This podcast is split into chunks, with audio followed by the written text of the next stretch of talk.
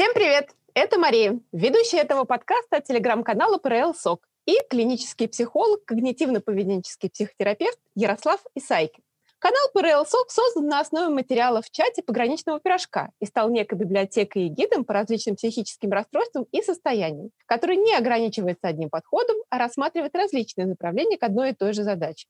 Здесь каждый может найти тот подход, который поможет именно ему. Сейчас этот канал рассматривает не только пограничные расстройства личности, но и многие другие. А сейчас мы поговорим о генерализованном тревожном расстройстве. Встречайте, клинический психолог Ярослав Исайкин.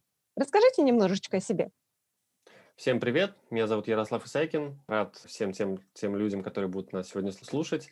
А, сегодня мы с вами поделимся информацией по поводу генерализованного тревожного расстройства – как мне кажется, я имею довольно-таки хороший опыт работы именно с этой проблемой и буду рад ответить на все вопросы, которые вот мне сегодня могут задать. Здорово. Решение о создании совместного подкаста появилось, когда я изучала ваш телеграм-канал «Психология и все такое». И прочитала несколько постов о генерализованном тревожном расстройстве и обсессивно-компульсивном расстройстве. И захотелось поговорить об этом. Расскажите, пожалуйста, что такое генерализованное тревожное расстройство? Какие могут быть виды и какие расстройства чаще всего встречаются одновременно с этим недугом? Так, ну вопрос довольно-таки такой очень обширный, и в целом, ну, можно, конечно, просто термин зачитать, что такое генерализованное тревожное расстройство, и по сути это может быть понятно, но часто не все так просто, как вот обычно в учебниках пишут или как э, пишут там на Википедии в описании. И в целом какие-то диагнозы очень сложно, ну, прям описать и вот назвать каким-то одним термином. И на самом деле в практике нашей редко бывает так, что у человека вот приходит человек, и можно точно сказать, что окей, вот у него генерализованное тревожное расстройство. И чаще всего те люди, которые к нам приходят, у них э, либо целый букет сразу всего, либо обычно вот ничего, и все, как бы у человека все в порядке, все нормально. И, по сути, ну, я, конечно, сейчас чуть позднее расскажу, вот э, на что больше именно похоже генерализованное тревожное расстройство. Но в целом, если мы говорим вот про именно вот это вот как э, такое психологическое расстройство, психическое расстройство, то это именно человек, у которого есть постоянная тревога, э, часто непонятно ему, почему она возникает, она пермоментная, это не какие-то вот панические приступы или тревожные приступы, как бы вот, которые приходят и появляются, а именно постоянная, постоянная именно вот тревога у человека, которая проявляется очень сильно еще и э, с точки зрения физиологии, то есть человека могут преследовать постоянное чувство напряженности, неспособность расслабиться, трудности с засыпанием, бессонницы или постоянное, как бы, ну, человек постоянно как бы на взводе постоянно находится. И эта проблема встречается очень широко, и вообще вот на самом деле самые разные люди попадаются мне вот среди людей, у которых может вот генерализованное тревожное расстройство появиться. Эта проблема, она действительно очень коморбидна, ну, то есть связана с другими проблемами, поэтому часто у людей, у которых есть генерализованное тревожное расстройство, часто у них бывает, опять же, как и то же самое ОКР, также у людей бывают и панические атаки, и паническое расстройство одновременно может быть, и агорафобия, и одновременно есть часто связи с зависимым расстройством личности или другими разными проблемами. Конечно, часто при длительной истории а, этой проблемы действительно у людей возникает со временем и депрессивное расстройство одновременно, и ну, весь спектр всех эмоциональных расстройств, конечно, свойственно здесь. То есть можно сказать, что, по сути, при этой проблеме действительно бывает сразу очень много проблем. У меня есть клиенты, у которых одновременно СДВГ и генерализованное тревожное расстройство. Есть у которых и депрессия, и опять же генерализованное тревожное расстройство. Есть и люди с паническими атаками, паническим расстройством и агрофобией, и одновременно у них как бы тоже тревожное расстройство. Ну, кстати, с ОКР немножко реже на самом деле. И в целом, ну, судя по многим исследованиям, это немножко тоже разные такие проблемы. А как развивается генерализованное тревожное расстройство? Какие нужны факторы? Генетические или средовые, или те, и те? Э, что способствует развитию этого недуга? Угу. Ну, вы правы в том, что ну, действительно, эта проблема, она связана со множеством очень факторов. Это, во-первых, и как вы сказали, вот все вы перечислили уже, и это, конечно, и генетические факторы, и, ну, как психологические факторы, то есть мы называем это то, что нас как бы воспитали, то, чему нас среда научила, так и средовые факторы одновременно. То есть средовые факторы – это какие-то жизненные обстоятельства, при которых любой другой бы человек тоже тревожился. И на самом деле при генерализованном тревожном расстройстве генетические факторы очень высокие, то есть это довольно-таки наследуемая проблема, и я не помню, у меня где-то как раз вот статья была на эту тему, что вот именно какая вот у них наследуемость, ну не наследуемость, а именно вот какой именно ге- роль генетики вот эта вот вся вот. Ну то есть вот э, в составе всей проблемы вот именно какой, какая часть именно вот э, идет от наследства, от генетики. Ну или можно, грубо говоря, сказать, от э, биологии человека, то есть вот его биологическую уязвимость. И действительно вот это влияет процентов на 30, то и чуть больше. Ну при панических атаках там процентов 40, при ОКР там вообще очень высокие показатели, что в районе там 60 почти процентов. А при тревожном расстройстве 30% это довольно-таки значимая величина. Поэтому можно сказать, что у людей с тревожным расстройством действительно биологически чуть выше чувствительность к, как к самой тревоге, так и выше чувствительность к какой-то неизвестности, как, каким-то неопределенностям в мире. И с точки зрения эволюции, конечно, это очень правильно, потому что если бы у нас не было тревожных людей, мы бы, скорее всего, все этот, ну, не знаю, там, Третья мировая бы случилась. И, и вот. А благодаря тревожным людям у нас как бы вот есть пацифизм, есть э, меньше войн, потому что, ну, тревожные люди боятся этого всего, да можно так сказать. И у некоторых людей при генерализованное тревожное расстройство оно еще коррелирует со многими ну, болезнями, собственно, вот э, физическими. А, часто... Психосоматика. Нет, не психосоматика, а именно эти прям болезни. То есть э, при нарушениях щитовидки, а, при гипотиреозе, гипертиреозе, при аутоиммунном тиреодите, то есть, ну, если есть какие-то нарушения щитовидкой, то действительно человек становится, ну, возникают у человека разные непонятные для него реакции, там, потоотделение резкое, там, или сердцебиение немножко учащенное и в целом немножко более возбудимая нервная система становится. Поэтому люди действительно чуть проще заводятся и чуть больше замечают вот каких-то тревожных сигналов внутри своего тела. Также эта проблема часто возникает у людей на фоне ну, действительно, вот как бы там, как, так же, как паническое расстройство развивается у людей после а, того же самого инфаркта, то тоже у людей с а, генерализованное тревожное расстройство может развиваться из-за других каких-то вот именно... А, Стрессовые факторы? Стрессовый фактор – это уже отдельно. То есть я хочу сказать, что некоторые болезни, такие как нарушение щитовидки, сильно нервную систему чуть более возбуждает, и поэтому часто оно тоже создает дополнительную биологическую уязвимость к генерализованному тревожному расстройству и ко всему остальному тоже. Есть и дополнительные факторы, которые влияют на развитие этой, этой проблемы. Это сильно стресс, ну, жизненные какие-то обстоятельства очень тяжелые. Человек может, ну, сильно пройти через какие-то очень события, довольно-таки болезненные в жизни, когда он с чем-то столкнулся очень таким катастрофическим ну, не прям такой психотравмы очень сильной, но с какой-то именно проблемой такой очень сильно столкнулся, с которой мог не справиться, и после этого начинает заранее вот постоянно все вот просчитывать, э, думать, какие могут быть риски, постоянно задаваться вопросами, а вдруг, а вдруг, а вдруг, а вдруг опять, а вдруг опять это вернется, а вдруг еще раз это повторится, а вдруг это опять произойдет, и действительно человек начинает... Да? Немножечко похоже перекликается с ПТСР. Ну да, то есть это же тоже как э, тревожное расстройство. То есть э, все вот эти вот тревожные расстройства, они часто вот именно концентрируются и фокусируются на вопросе «а вдруг?». Просто у всех людей вот, э, вот это вот «а вдруг?» он э, фокусируется на разных вещах. При ПТСР люди боятся, что «а вдруг э, опять вот этот эпизод э, произойдет?», э, какой-то именно жизненный вот этот вот болезненный эпизод насилия, или опять какой-то именно флешбэк опять накроет, или опять он столкнется с тем, что не сможет там а, опять вот его как бы триггернет на что-то. Люди с паническими атаками боятся самих панических атак, ну, при, не панических атак, а при паническом расстройстве люди боятся, боятся панических атак. Они постоянно думают, что а вдруг опять меня накроет, а вдруг это опять произойдет не в самой неподходящей ситуации, а вдруг опять это произойдет в какой-то трудной ситуации. И, а при генерализованном тревожном расстройстве люди, в принципе, задаются вопросами по поводу... Ну, у каждого своя больная тема, но там две группы таких вопросов, которые люди себе задают. Это либо по поводу вообще бед жизненных каких-то, вдруг, а вдруг денег не станет, а вдруг работу потеряю, а вдруг э, отношения разрушатся, а если это произойдет, а если это произойдет, а вдруг это произойдет. Это первая группа вопросов. А во-вторых, это, ну, я думаю, об этом немножко попозже расскажу. Вот вторая вот группа вопросов, какая вот у людей возникает. То есть, действительно, люди начинают, вот эти вот какие-то привычки формируются у человека по поводу вот именно тревоги. То есть э, то, что создает у человека э, желание подготовиться, желание избежать каких-то вот таких вот проблем и заранее ко всему подготовиться. Ну и в-третьих, это что у нас еще? Ну, я сказали вот про средовый фактор, про биологические факторы. Ну и в-третьих, это ну, какие-то стили воспитания, да, возможно. То есть действительно многие люди, ну, как я сказал, то есть генерализованное тревожное расстройство или и паническое расстройство, они часто связаны еще с зависимым расстройством личности.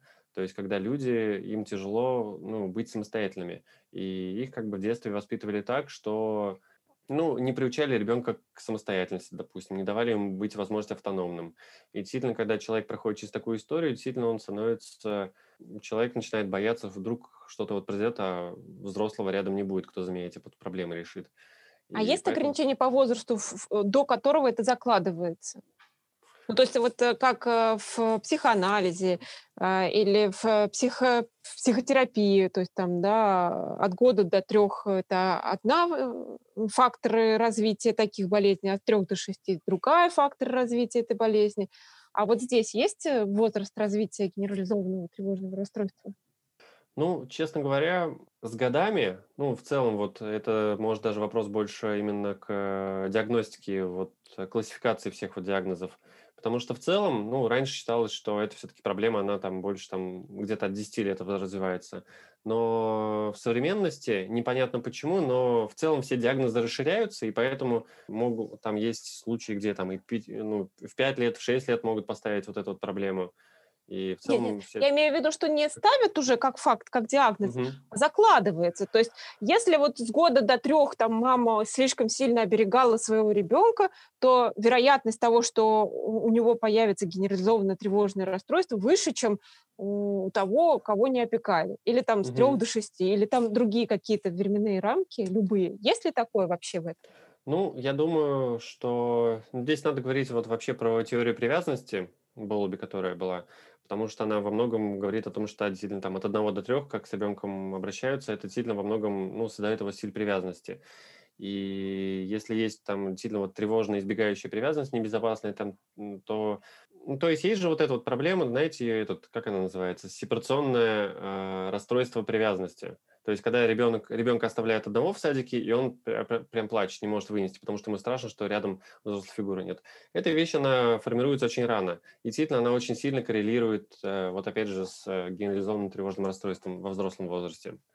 Еще вот э, в процессе нашего обсуждения я услышала некоторые моменты. Получается, что если у вас есть подозрение на генерализованное тревожное расстройство, то рекомендуется пройти обследование у терапевта, эндокринолога, так же, как и с депрессией, потому что у депрессии очень много факторов, которые влияют на ее развитие в том числе и также гормональные, так же, как и витаминные, то есть там тот же цинк, э, тот же витамин D, Получается, что при генерализованном тревожном расстройстве тоже надо идти проверять э, общее состояние организма. Правильно я понимаю? Вы правильно понимаете, но парадокс в том, что ну, обычно люди с генерализованным тревожным расстройством, они также все обычно проходят и прошли уже. Ну, они же как бы тревожные люди, поэтому им нужно все предусмотреть. На самом деле, э, чаще всего при этой проблеме люди и так уже все прошли, и в первую очередь они идут все-таки к врачу, и потом уже врачи человека отправляют э, к психологу, к психотерапевту или к психиатру. При депрессии просто люди, они обычно ну, избегают вот этого всего. Вообще да. никуда не идут. Но есть отдельные исследования в том, что в этом очень огромный парадокс в том, что при генерализованном тревожном расстройстве, я не, не могу сказать, что не знаю, как это работает, но хочется сказать, что я не понимаю, но действительно люди при генерализованном, есть даже отдельные исследования, где они сильно редко жалуются на свою тревогу. И они редко э, жалуются на именно вот э, свой ум, там, надо они же не говорят, что типа, ой, знаете, там, избавьте меня от тревожных мыслей. Нет, 47% людей, они жалуются именно на соматические симптомы. А 30% людей жалуются на боли какие-то именно в теле и нарушение сна. И с этим они обычно приходят к врачам. То есть они жалуются на соматические, на боли, на нарушение сна. Если приходят к психологу, то в 15% случаев они жалуются, собственно, на депрессию. И потом уже в последнюю очередь жалуются на тревогу. Поэтому можно сказать, что обычно люди, они все-таки с врачей начинают, и потом только вот при... То есть можно сказать, что при депрессии люди обычно сначала к психологу идут, а потом уже психолог врачи врачам. А при э, ГТР люди обычно сначала все-таки к врачам, а потом уже к нам приходят. Но да, нужно в первую очередь к эндокринологу сходить. Я, ну, во многом случае, многим людям все-таки рекомендую это сделать, да. Спасибо. Какой способ лечения генерализованного тревожного расстройства наиболее эффективен на данный момент? Ну, судя по многим данным, все-таки считается надежным и таким золотым стандартом это когнитивно-поведенческая терапия. И наверняка вы все о ней слышали. но есть очень много к этому вопросов. Понятно, что исследования бывают разные, и в целом э, и психофармакологическое вмешательство тоже дает очень высокие результаты часто. И в самой когнитивно-поведенческой терапии тоже есть разные подходы. Вот как бы сама психотерапия – это разные очень школы, разные, и в самих школах есть очень много разных подвидов.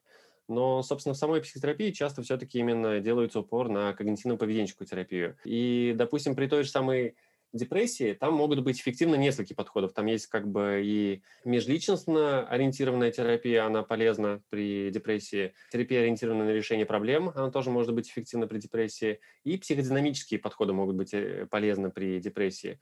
А вот с тревожным расстройством там все-таки больше упор именно конкретно на когнитивно-поведенческую терапию. И внутри самой когнитивно-поведенческой терапии, ну это же вот как э, там целый класс методов очень разных. Ну мне, короче, проще, наверное, рассказать, как это внутри выглядит, чем объяснять вот, что просто типа вот КПТ эффективно. Ну, люди же не поймут, что такое КПТ вот просто, да. Поэтому стоит рассказать, что если генерализованное тревожное расстройство происходит у человека, скорее всего, там первые разы, вот как бы приступы вот именно такие вот как бы, или первый раз это возникает, то обычно все-таки мы начинаем с очень базового. Мы тренируем людей отлавливать э, эпизоды тревоги, начинаем отлавливать и смотреть, какие мысли вызывают. Ну вот мы с вами говорили немножко вот эти про мысли, вот типа, а вдруг, а если, а что тогда, а вдруг, а если, а что тогда.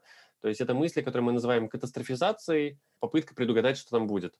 То есть попытка предугадать, что там будет, и какая-то именно катастрофизация. То есть мы учим людей для начала отслеживать эти мысли и научиться справляться с этими мыслями. И как-то тренируемся мыслить немножко иначе. Ну, то есть мы в процедуре учим людей, которая называется декатастрофизация. Если люди обычно думают, что все будет плохо, и это катастрофа. Нам нужно учи, учить людей в стиле, да, все, да, допустим, все будет плохо, но есть разные сценарии. То есть да, э, все может обойтись, все может э, пройдет, и как бы как-то все и решится и ориентируем людей на решение каких-то конкретных проблем. И это первая часть терапии, то есть э, это работа с тревожными мыслями. Вторая часть работы направлена на, на а, релаксационные процедуры, то есть мы сильно учим людей расслабиться, переключить свое внимание.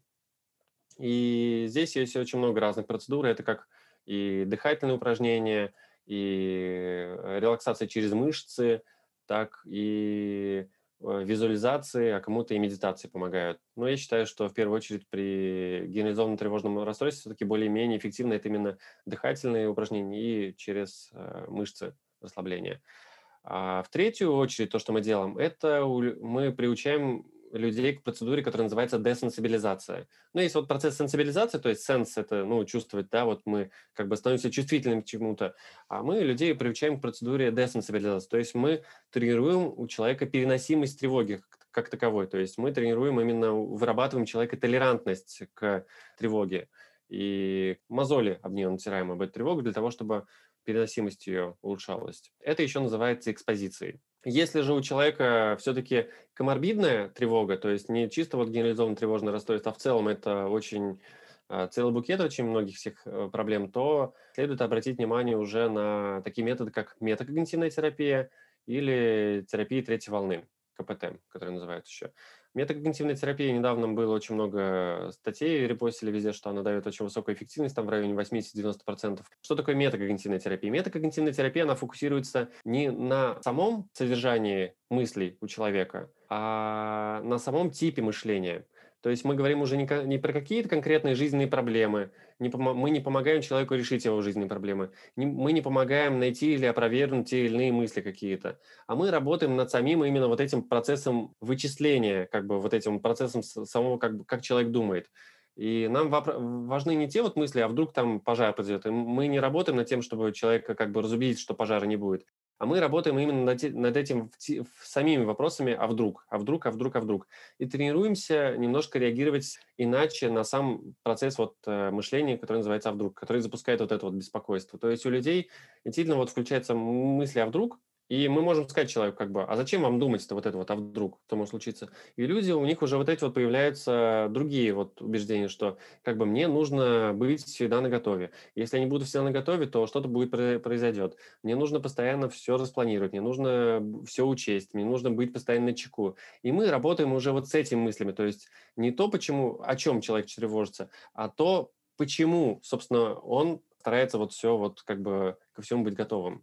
Ну, то есть вот эти вот сами мысли, мыш, стим мышления работает. Очень интересно, потому что получается, что вот как раз и этот стиль мышления и приводит к генерализованному тревожному расстройству. Пока его не поменять, э, да. можно сколько угодно работать с последствиями этих мыслей, пока не поменяешь да. сам тип мышления. Да, то есть можно, я не знаю, может это аналогия или не аналогия, вот можно работать вот э, самим процессом дважды два четыре, и там, ну, если человек думает дважды два пять, можно показать человеку, что дважды два четыре, и просто вот данные там вот всякие менять. То есть нам сам вопрос нужен именно, перем, ну, сам процесс э, вычисления нам нужно поменять, сам процесс, зачем нам вообще, в принципе, в, это складывание. Если у человека возникает вопрос, это не значит, что нужно на него отвечать иногда. Это первое. А второе, то, что я вот, э, с чего я до этого начинал, но об этом не досказал, генерализованное тревожное расстройство особо отличается еще тем, что люди обычно к врачам-то идут. Почему? Потому что при генерализованном тревожном расстройстве люди переживают не только по поводу внешних событий, но и по поводу своей собственной тревоги. То есть можно сказать, что это как ауто, ну вот есть же аутоиммунные заболевания, когда иммунные клетки атакуют собственные вот как-то, да. И при генерализованном тревожном расстройстве у человека как бы вот аллергия на собственную вот как бы тревогу. То есть это те люди, которые прям не могут перенести тревогу и не могут выносить эту тревогу. Но обычно можно как пример привести. Допустим, если я бегу от тигра, как вы думаете, что я буду чувствовать, если я бегу от тигра? Ну, как минимум страх и желание выжить. Да, а как это будет проявляться в моей физиологии, в моем теле? А, переключение парасимпатической нервной системы на симпатическую, отключение желудочно-кишечного тракта, иммунитета и э, повышение кровоснабжения, э, дыхания, чтобы мышцы были, их больше снабдило кислородом, и мы могли убежать от этого тигра. Угу, угу. Да, то есть организм, он как бы находится в опасности, ему нужно мобилизироваться. У нас э, сердцебиение усиливается, комок в горле возникает, сухость в горле возникает, э, глаза суж... ну, как бы этот, зрачки сужаются, зрение фокусируется, э, пот выступает, мышцы напрягаются. И это нормально, когда мы бежим от тигра. И в целом вот э, мы это делаем для того, чтобы от тигра убежать. Но у людей с генерализованным тревожным расстройством это немножко не так работает. Они действительно сталкиваются с этими мыслями, и они бегут от тигра. И если одни люди боятся, что, боже мой, мне нужно бежать, меня сейчас тигр съест, а, то у людей с генерализованным тревожным расстройством у них еще не только страх, что сейчас их тигр съест, но у них страх, что, боже мой, у меня так сердце колотится, что я сейчас, наверное, я совсем умру от этого. Или они настолько, пока они бегут от тигра, им кажется, что они, их не тигр съест, а комок в горле у них настолько сильный станет, что они просто э, задохнутся, не знаю, там. Или настолько у них частое дыхание, что они сейчас их не тигр съест, а именно они задохнутся как-то. Или страх, что я настолько сильно сейчас испугался, что я настолько сильно боюсь этого тигра, что сейчас пока от него убегу, я с ума сойду просто потом уже. Если, даже если я выживу, то все равно с ума сойду. То, то есть человек, помимо да? того, что а, если он понимает, что у него есть э, тревога и, может быть, даже не зная, что это генерализованное тревожное расстройство, он себя ощущает не таким. То есть он понимает, что с ним что-то не так, что вокруг все люди реагирует на то же самое событие не так, как он, а у него куча симптоматических симптомов, как вот вы сказали, сердцебиение, дыхание. Не только, он еще начинает их бояться, то есть не самой даже ситуации человек начинает бояться, но и собственных э, симптомов тревоги. Страх и поэтому страха. Становится, да, страх страха возникает. То есть люди, а из-за того, что страх страха у человека возникает, мы это называем тревогой второго типа. Первая тревога – это по поводу конкретной жизненной проблемы. Тревога номер два, тревога второго типа – это по поводу именно своего состояния. А, и да, люди уже начинают, и это уже переживается вдвойне, а то и втройне, и в четыре раза более продолжительно вот эта тревога испытывается. И действительно вот это вот замкнутый круг появляется, что чем сильнее человек испытывает тревогу, тем сильнее он начинает ее бояться. А чем сильнее он ее начинает бояться, тем сильнее тревога становится. А чем сильнее тревога становится, тем еще более она пугающая становится, и чем меньше хочется с ней сталкиваться. Итак, у некоторых людей, как я говорю, что даже в моменты ремиссии некоторые люди просто могут задаться вопросами, а вдруг у меня опять возникнет вот эта вот тревога? И что тогда? И все, люди начинают опять же скатываться в эту тревогу, просто за счет того, что они боятся, что это у них возникнет. При генерализованном тревожном расстройстве тревога может вызывать все что угодно. У меня были случаи, когда люди боялись, им их сам факт э, генерализованного тревожного расстройства уже пугал. И они даже боялись, что а вдруг я сейчас антидепрессанты отменю, и что тогда? И а вдруг это опять вернется? И все, они начинали опять же себя тревожить и бояться этим, всех этих проявлений. И что вы думаете про фармакологическую помощь при УКР и ГТР? При депрессии, на самом деле, это очень важно, психо- психофармакологическое вмешательство. При генерализованном тревожном расстройстве оно все-таки является скорее дополнительным. И людям с тревогой часто не хочется тревожиться, и поэтому из-за того, что люди не тревожатся, они становятся чуть более чувствительны к этой тревоге и не могут к ней привыкнуть. Так и лекарства, они немножко мешают человеку переживать тот опыт таким, какой он есть. А наша задача, наоборот, показать человеку, что вот эти вот чувства, они нормальные. И адаптироваться к ним, привыкнуть к ним, столкнуться с ними, пройти через процесс десенсибилизации. И поэтому психофармакология, она важна, полезна и необходима в некоторых случаях, но со временем она становится именно уже еще одним способом избегания тревоги, который нам тоже нужно будет постепенно-постепенно а, улучшить, ну, снять э, для того, чтобы посмотреть, а как на самом деле работает мой мозг. Очень интересно. А может ли а, обсессивно-компульсивный э, синдром встречаться без генерализованного тревожного расстройства? Или всегда это часть генерализованного тревожного расстройства?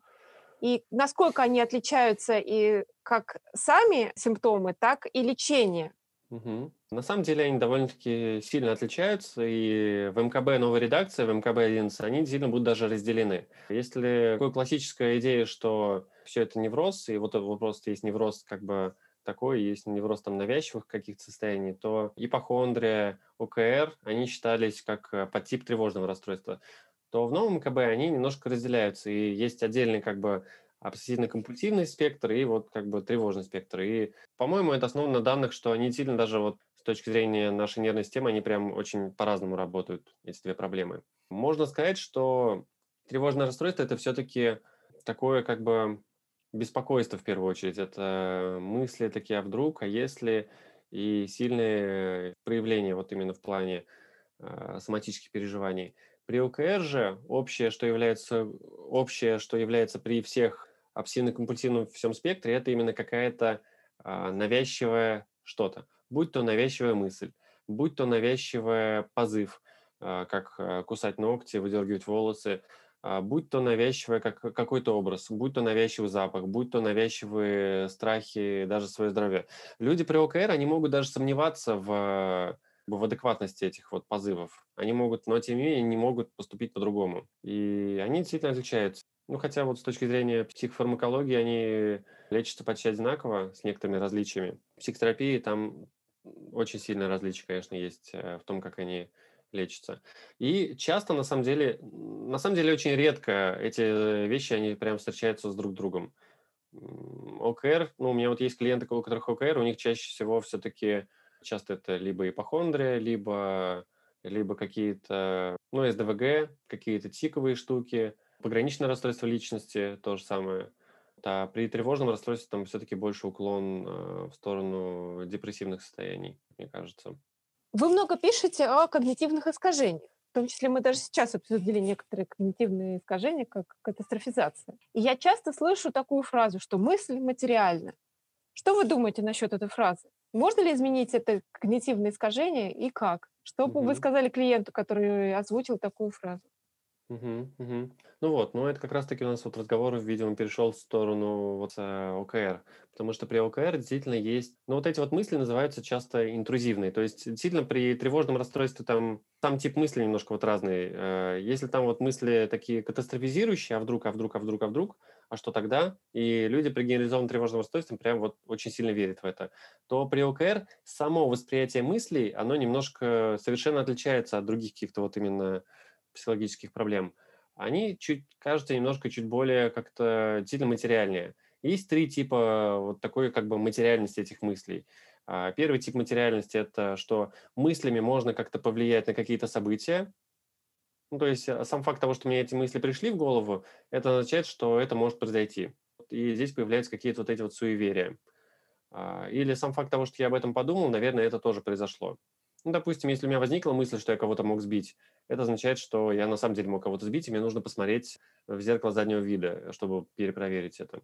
Или есть, если мне мысль в голову пришла, что если я сейчас не вспомню, что ел на завтрак, то там кто-то из моих близких умрет, то опять же кажется, что сам факт этой мысли, он может повлиять на событие какое-то. То есть и здесь вот это вот появляется как вот эта суеверность, либо какая-то именно магическое мышление, вот что я вот самим мыслями могу на что-то повлиять. Есть материальность мысли по типу мысль-вещь, ну или мысль-объект у некоторых людей. Какие-то именно вещи или какие-то талисманы или какие-то ну или как будто бы энергия какая-то, энергетика передается между разными предметами или как-то отхватывается. Но это вот если я соприкоснулся с чем-то плохим, то, допустим, мне нужно руки помыть, чтобы это отмыть, вот как-то вот именно какое-то плохое. Если с плохим человеком пообщался, то тоже вот как будто что-то отхватываю. Либо какие-то вещи нужно пару раз дотронуться определенным образом, чтобы что-то там поменялось, какое-то вот именно ощущение неправильности а, прошло. Ну и мысли материальности по именно влияние на действие. То есть это здесь я могу действиями других людей как-то повлиять на других людей. Например, угу. если я купила стиральную машину, а у соседа произошел потоп, то это потому, что я купила стиральную машину. Угу, угу, вот угу. это как бы некое подтверждение мысли материально. Как можно человека, который не, нечто подобным образом думает, разуверить в этом? Угу, угу. Да, это очень сложно вот именно в этом процессе разубедить, и это очень трудно, конечно. И вот как раз-таки одной из таких целей преследует именно метакогнитивная терапия, потому что она именно направлена а, не на само разубеждение человека, а именно на самом стиле мышления человека. нам сильно стоит поставить какие-то эксперименты для того, чтобы эти... Ну, то есть как это можно человека разуверить в этом? Это экспериментами. Ну, для того, чтобы человек на самом деле убедился, что это не так. И сильно в психотерапии э, в самых тяжелых случаях мы сильно прям предлагаем и ставим такие эксперименты в стиле ну окей, а давайте попробуем мыслью повлиять на какое-то событие. И знаете, вот эти даже вещи простые в стиле подбросить монетку и загадывать решку, решку, решку, решку, у нас сильно мозг кажется, что сейчас я как будто повлияю. Даже у здоровых людей, кажется, есть такое, что как бы повлиять. Некоторым людям прям нужно на опыте убедиться, что это не так. Я вот сейчас вот 10 раз монетку бросаю, и не, оно раскладывается именно 50 на 50 в любом случае. Это немножко внутри как бы такую это даже у нормальных людей какую-то фрустрацию вызывает, типа, хм, блин. А иногда мы стараемся такими мыслями а, повлиять на какие-то именно тяжелые события. Некоторым, мне некоторым клиентам приходится предлагать, пожелайте мне, чтобы я заболел. Или пожелайте мне, чтобы я там на следующей встрече там гриппом заболел или что-нибудь такое. Чтобы, опять же, можно было... Э, клиентам сильно это страшно сделать, потому что это, ну, стрессово. Но таким образом мы сильно вот проводим эксперимент, проверяем, и одновременно мы делаем вот эту вот процедуру десенсибилизации, то есть увеличиваем у человека переносимость вот этого как бы ощущения. Некоторым людям нам нужно прям тренироваться, ну, как читать мысли других людей, вот. Ну, на практике чаще всего это мысли все-таки в стиле я той или иной мысли могу повлиять на какие-то события, и события очень тяжелые события. У меня недавно случай был, я клиенту как раз-таки предлагал это. Думать, что он, ему предстояла дорога из, из одной части города в другую, и он как бы говорил, типа, Ему нужно было, задание было дано, что думать, что сейчас я разобью, сейчас я в аварию попаду, сейчас меня штрафуют, сейчас на меня там этот сделают, сделают, сделают, сделают, сделают, ну, как бы все самое плохое.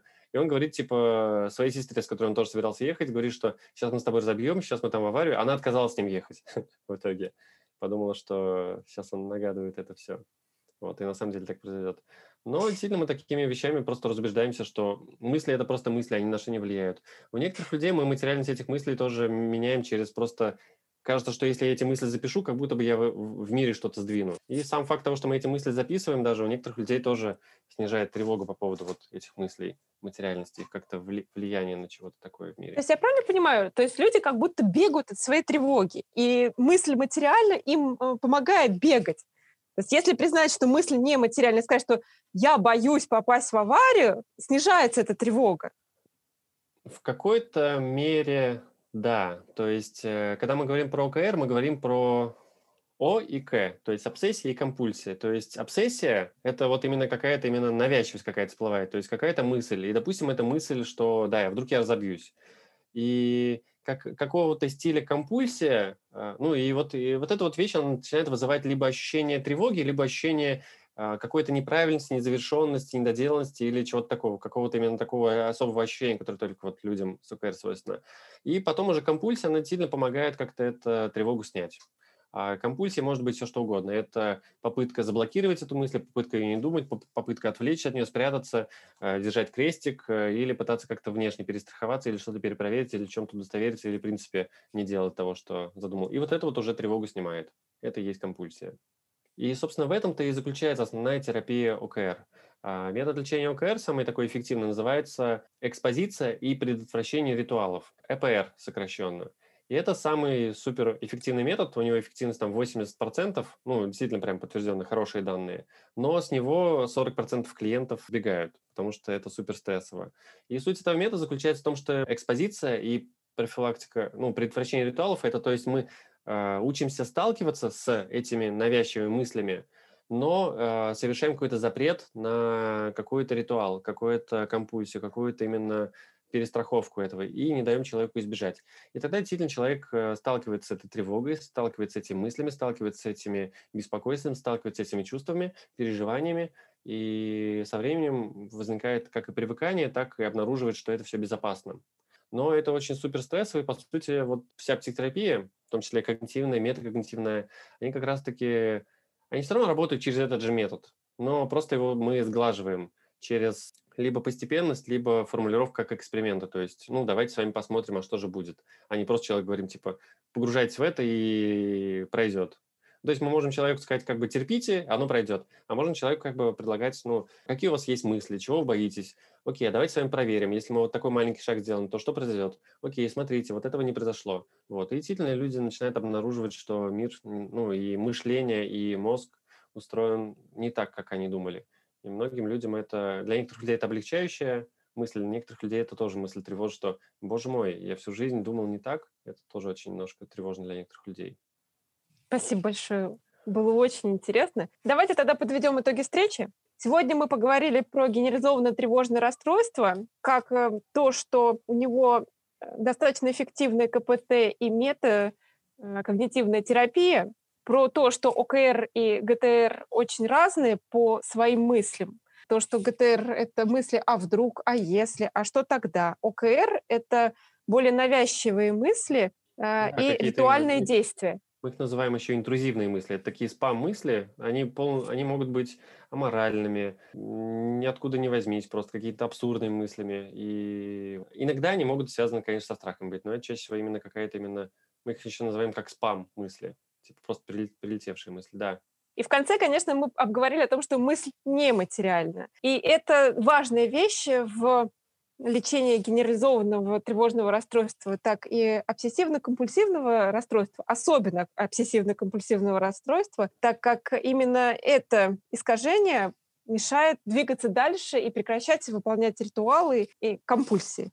Спасибо большое, было очень интересно. Может быть, вы хотите что-то еще сказать в конце?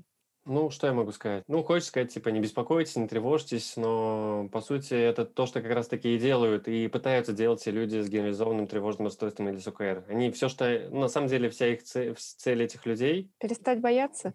Нет, мы... Опять же, здесь логика такая, что то, что люди пытаются делать при генерализованном тревожном расстройстве, это перестать бояться. Но все-таки путь скорее в другую сторону стоит. Наоборот, нам нужно бояться, сталкиваться с своими страхами, идти им навстречу, бояться, переживать и обнаружить, что это проходит. Спасибо большое. Так что боимся, излечиваемся и живем с удовольствием. А да. с нами был сегодня Ярослав Исайкин. До встречи. Спасибо, что слушали.